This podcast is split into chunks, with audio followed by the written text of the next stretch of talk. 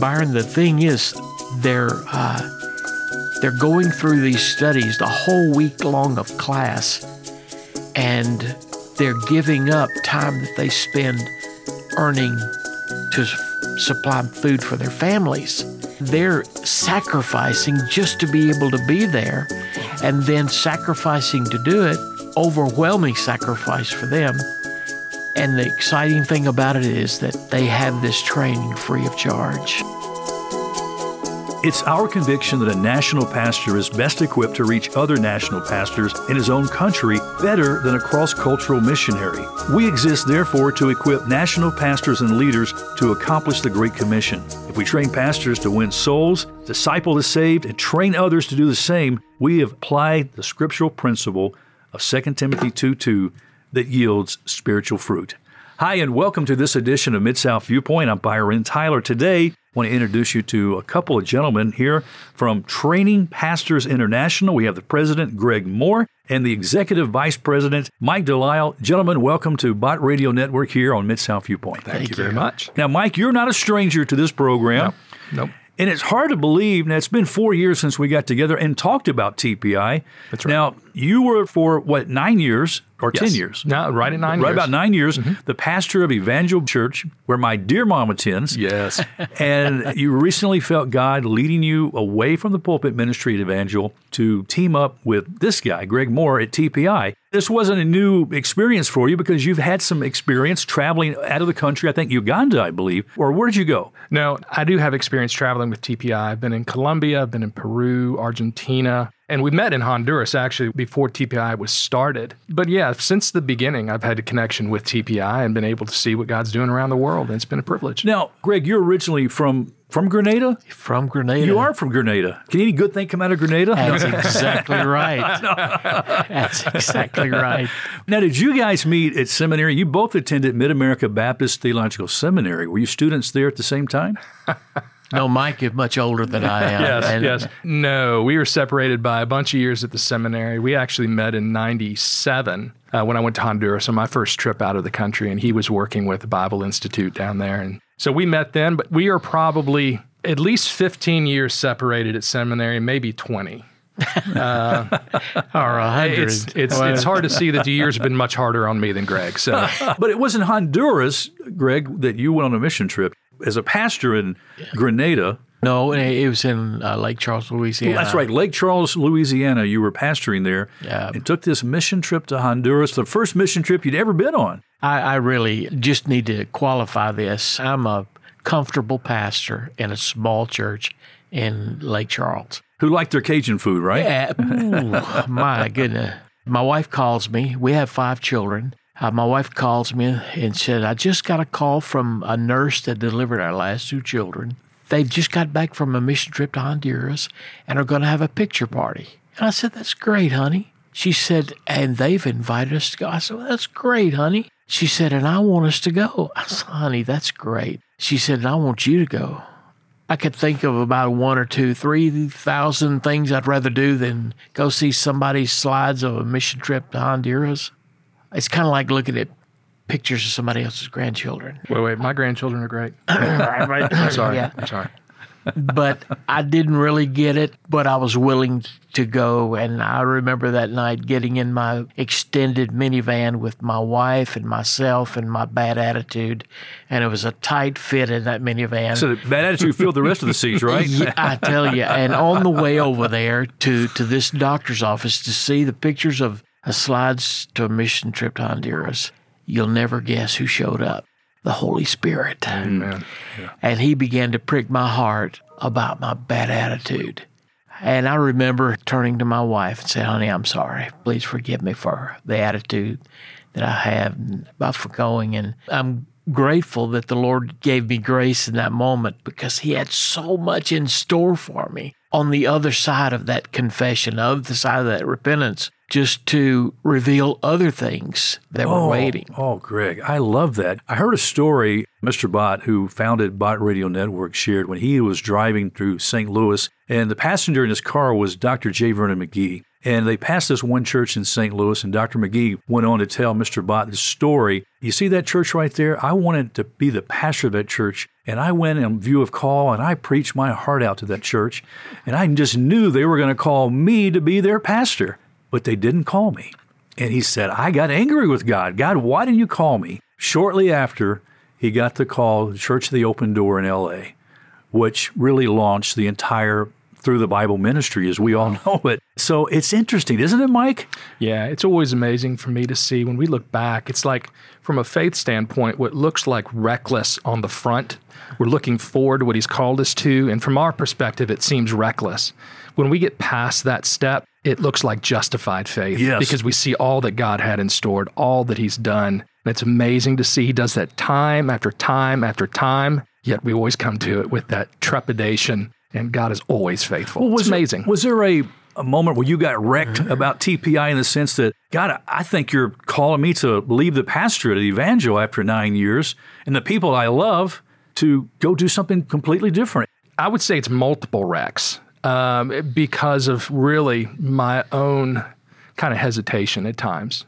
You know, it's a difficult place to come to absolute surrender. You know, our whole lifetime is spent pursuing that. Yeah, there are multiple times where you start thinking, can God be leading me here? Is there a different path than what maybe I've seen for myself?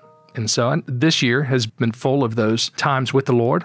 Love the people at Evangel, every one of them. But then to see what God has done through T P I, not just in my life, my family's life, makes you dream big dreams. Sound biblical training to over one thousand three hundred indigenous pastors in thirteen countries around the world. I mean, Greg, the website shares the countries, as you mentioned a moment ago, Argentina, Colombia, Nicaragua, Cuba, Dominican Republic, Haiti, Mexico, Paraguay, Peru, the United States, Venezuela, Uganda. I mean, God is up to something. It's all been organic growth. Byron, we've never gone to anybody and say, can we train your pastors? Would you please come to our training? We've always only responded to invitations and requests from these countries, from pastors, will you come? And been heartfelt cries, will you come, please, please come and train us. And we were in a study when I was pastoring in Louisiana called Experiencing God by Henry Blackaby. And it talked about the principle of God is at work. Always, God is at work, and we need to see these requests as invitations from Him to come and join Him there in where He's working. So when we would receive a request, our first was in Honduras, and then the second was in Nicaragua. In that first year, we received a request from Nicaragua, will you please come here and train us? And I, I'm being green, and I'm just starting this with my wife, and we don't have the resources, and we're wondering how we're going to feed our five kids. And but when the Lord calls, there's only one acceptable answer, Amen. And that's yes, Lord. Yes. Uh, so we began each class like that, and in all of these fourteen different countries. It reminded me of a little song that Miss Joyce Rogers, the wife of the late Doctor Adrian Rogers, came up with one time. It says, I'll say yes, Lord, yes, to your will and to your way. Mm-hmm. There's more to the song I don't remember, but I just remember that part right there. I remember that song. You remember that? Absolutely. It's saying yes to your will and to your way. Mm-hmm. And gentlemen, boy, that can be tough sometimes. Yeah, it, it can be. Uh, but, you know, you have this stamp of authenticity. You know, Greg mentioned just a second ago about the organic call. God calls, and then he gives a desire to be trained or prepared in the hearts of these men. They pray, God answers that. But there's always been this stamp of authenticity that it's it's God-generated. And to be able to witness that, see it, and then step into it. Yes, Lord, yes. Yes. Mm-hmm. I just listed several countries, you know, around the world where T P I has a ministry. Can we just go into the lives of some of these pastors? What is life like for them where they live? What's the day-to-day like for many of them? Uh, in Cuba, when we began there, I remember being in our first class, and we'd gotten a, a notice from the government that we were not supposed to be doing that and had to go and report to immigration. And I went with the pastor because I thought they were they were going to scold the pastor. And on the way over there, the pastor told me, no, they want to talk to you too. And I thought, oh my, what have I done? Uh, we got there and immigration told me, oh, you didn't understand our laws, but this pastor knows that can't happen. He can't speak or teach in church without a religious visa. I remember going back to the class and I was really discouraged. And I told the man, it looks like the Lord's closing this door for us to be begin training here. And they've cried out for that training. And I left and went back uh, to the place where I was staying, and one of the men followed me back. I got to the door of the house that I was staying in, and he touched me and he said, Pastor Greg, please don't give up. Please don't give up. I've been praying so long that God would give me this opportunity, I, but I never thought that he would let me have it, or and let me have it right here in my own town. Please don't give up. Today, that man is coordinating our work in Cuba, oh, and we've been there for, for twenty years training men and have trained thousands upon thousands of men there. Oh, that's beautiful, gentlemen. And you mentioned Haiti, which we know is turmoil and disorder and chaos basically in the country. Yeah. What about the pastors there? You're still able to go, or what type of contact do you have? What's happening with the ministry there? We had a class in Dominican Republic, men that we were training, uh, and those men graduated, finished. But during that process, one of the men came up to us to say, I'm from Haiti, and the men in Haiti need this training, and uh, I would like to see T P I go there. I told Patricio, I said, our desire is to equip you to take T P I there. And that's exactly what happened. We trained Patricio, and Patricio uh, is there teaching the forty-eight men there in the class in Haiti, and they haven't graduated yet. They're they're finishing their second year, about to begin their third year. But the class number has not diminished at all, and look forward to see what God is going to do in that. Going back to these pastors, I mean, their home life, how are they making a living? They're obviously not making it being a pastor. Are they having to have a, Mike, a, another job or something that they do for a living, a craft or a, a skill or an employment that they do to be able to provide for their families? It varies depending on the country you're mm-hmm. in. Uh, the way mm-hmm. the classes are structured, for instance, in Argentina, recognizes a lot of times that they have other jobs outside of, you know, what they're doing as a pastor. If you get in a more remote village, just say we're talking about Colombia, and you get something down in the Amazon, it's a completely different look. They may they may canoe up a river for days fishing to sell the fish, to buy the gas, to return after the class. And so the lives that these men are living is as varied as the nations that they're coming from.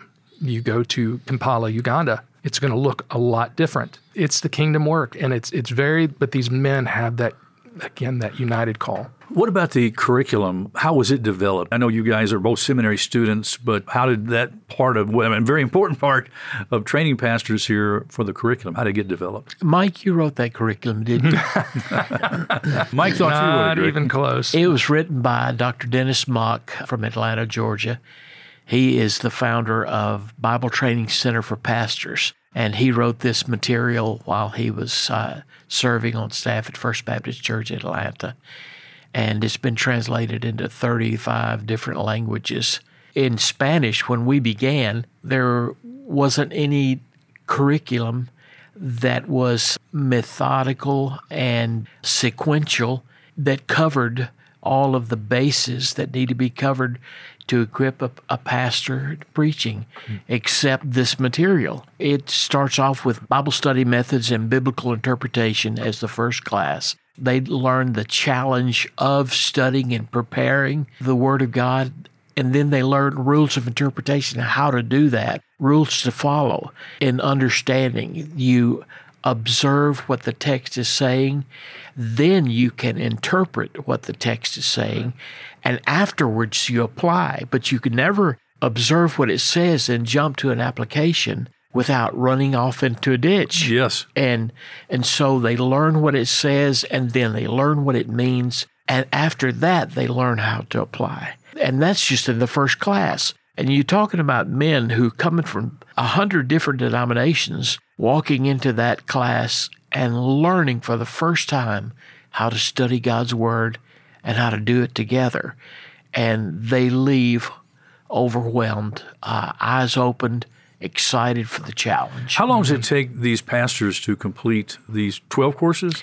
twelve courses. They usually take, depending on the culture, like Mike said, they usually take one course every quarter, four classes a year, and they finish in three years. You mentioned a moment ago, Greg, that these invitations come to you to come to these various countries. Right. Uh, how do those in the countries that maybe have never heard of T P I, the message gets there somehow that there's this organization? Yeah, so I was in uh, Mitu, Colombia, a bunch of years ago, and we're teaching a class that is really composed of three or four different kind of tribal groups. And it was incredible to watch. We would teach, and it was being translated into Spanish, and then from Spanish into this tribal dialect, and then it kind of went its way around the room, and just watching it was amazing. But after the class is done, what happens is there is further in the Amazon, there is another tribal group that hears that there's training being done. They send almost like an emissary in and say, will you come teach us? It's like wildfire. It's like a brush fire. Wow. They hear it. They see it. God gives evidence to it. And we hear a call. And it could be a man who walks in out of the Amazon to one of the villages we've been in and communicates it. These days, we'll get requests by email. I mean, it it, it comes in every way that the Lord has, has put it out there, but it's amazing to watch. Oh, I love that. And as you mentioned, as you see that brush fire begin and move among these pastors, in many cases, it's not you going to these other areas, but they themselves who've been trained mm-hmm. moving to Absolutely. These other areas. Absolutely. And are you seeing that these pastors are receptive to doing that? Absolutely. That our whole ministry is built on the foundation of equipping these men to equip others. Our whole ministry in South America just began out of being at a mission conference at a Baptist church in South Carolina, where I had our booth showing Training Pastors International, and there was a indigenous pastor or Argentine pastor in the booth right next to me, who had a church planting ministry. And I said, well, we train pastors. Is there a need for what we do in your country? And from that, thousands of men who would not have received biblical training have had the wow. opportunity for it. Has there been any statistics on the pastors that you've trained over the years? Through their ministries, more churches have been planted. Mm-hmm. We have these students for three years. Only for three years. But during those three years, at every class, we ask them uh, a question. Have you have you shared the gospel with anybody since the last class? Have any of those prayed to receive Christ? And are you involved in planting uh, a new church, a new work? And during that capsule, they have reported sharing the gospel with over a half a million people. And one hundred thirty thousand of those praying to receive Christ and planting four thousand five hundred churches just during that capsule of three years that they're studying.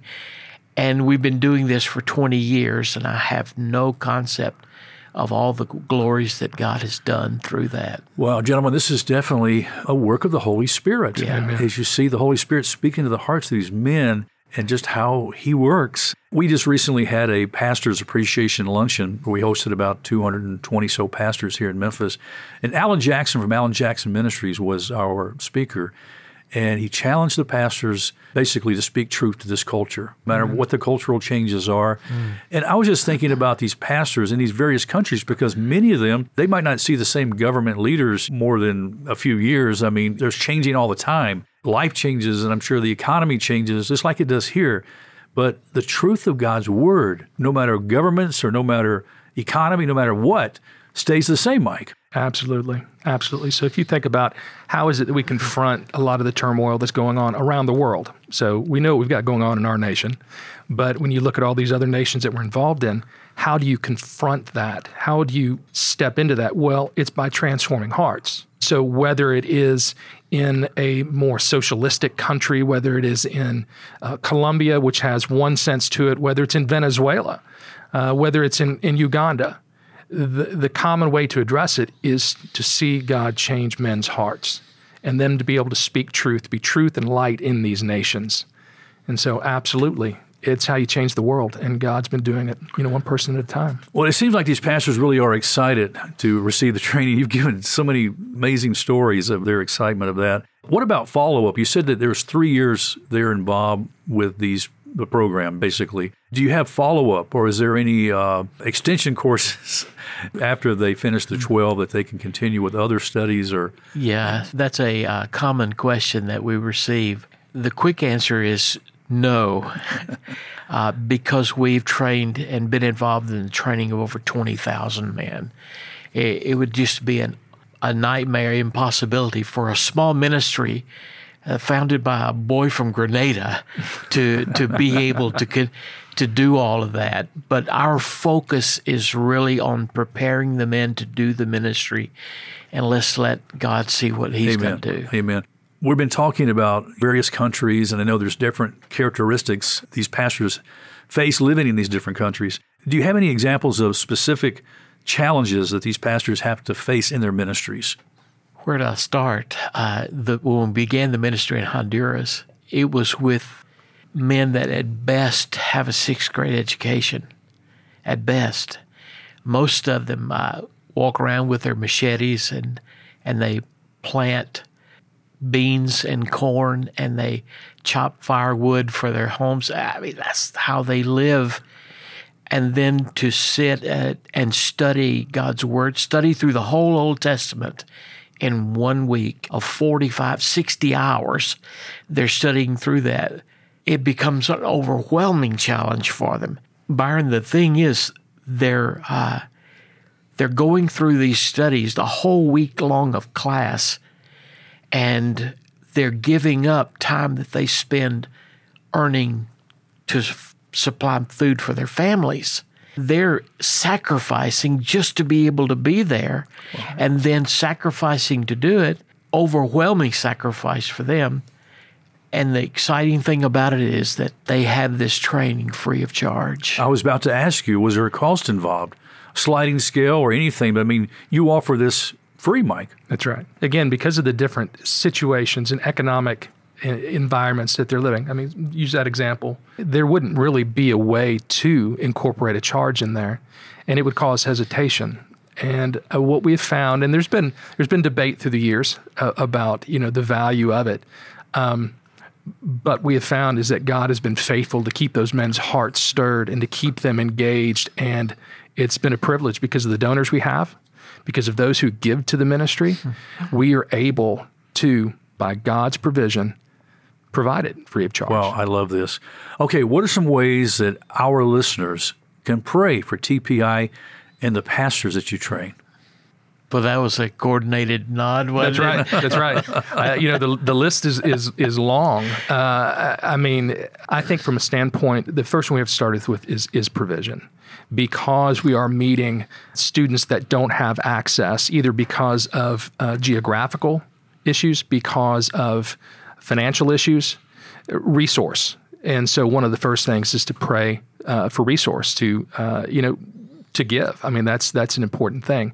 But also these teachers, uh, these national coordinators and teachers, to pray specifically for, for them, that the Lord watch over and protect them, give them travel mercies. They're traveling in the night. They are uh, in Cuba. We ran into the issue with just being able to get gas, not knowing if you go there, if you're going to be able to come back.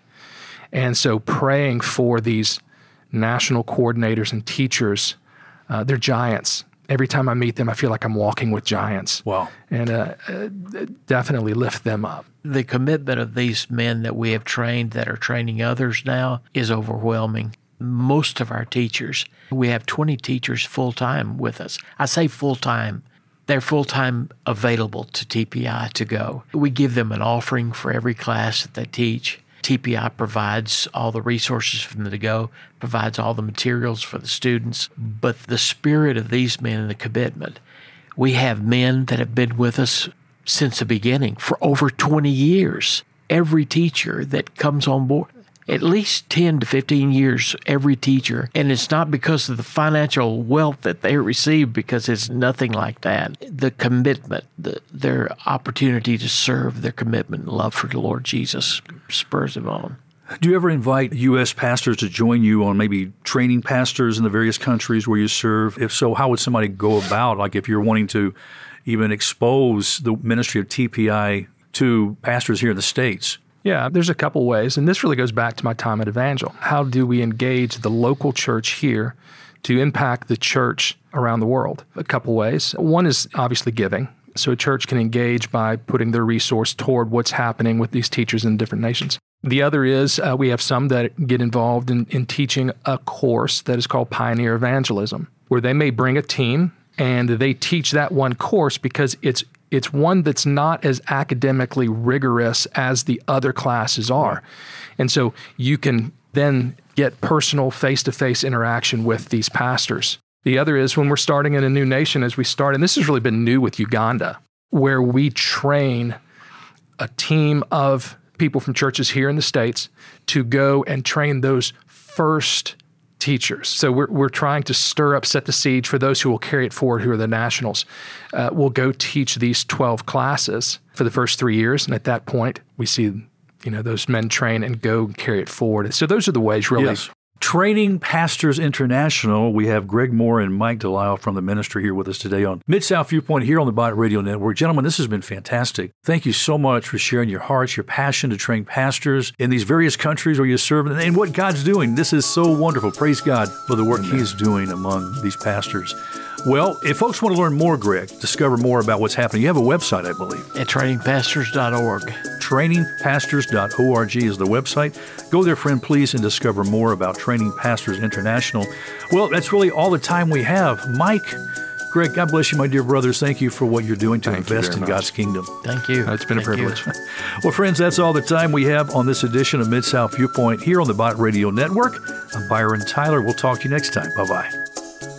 If you would like to listen to today's show again or share with a friend, go to bot radio network dot com and look for Mid-South Viewpoint under the Broadcast tab. The show is also available on your favorite podcast platforms. Some shows have video of the interviews as well and can be viewed at Byron Tyler Radio on YouTube or on our Bot Radio Network mobile app.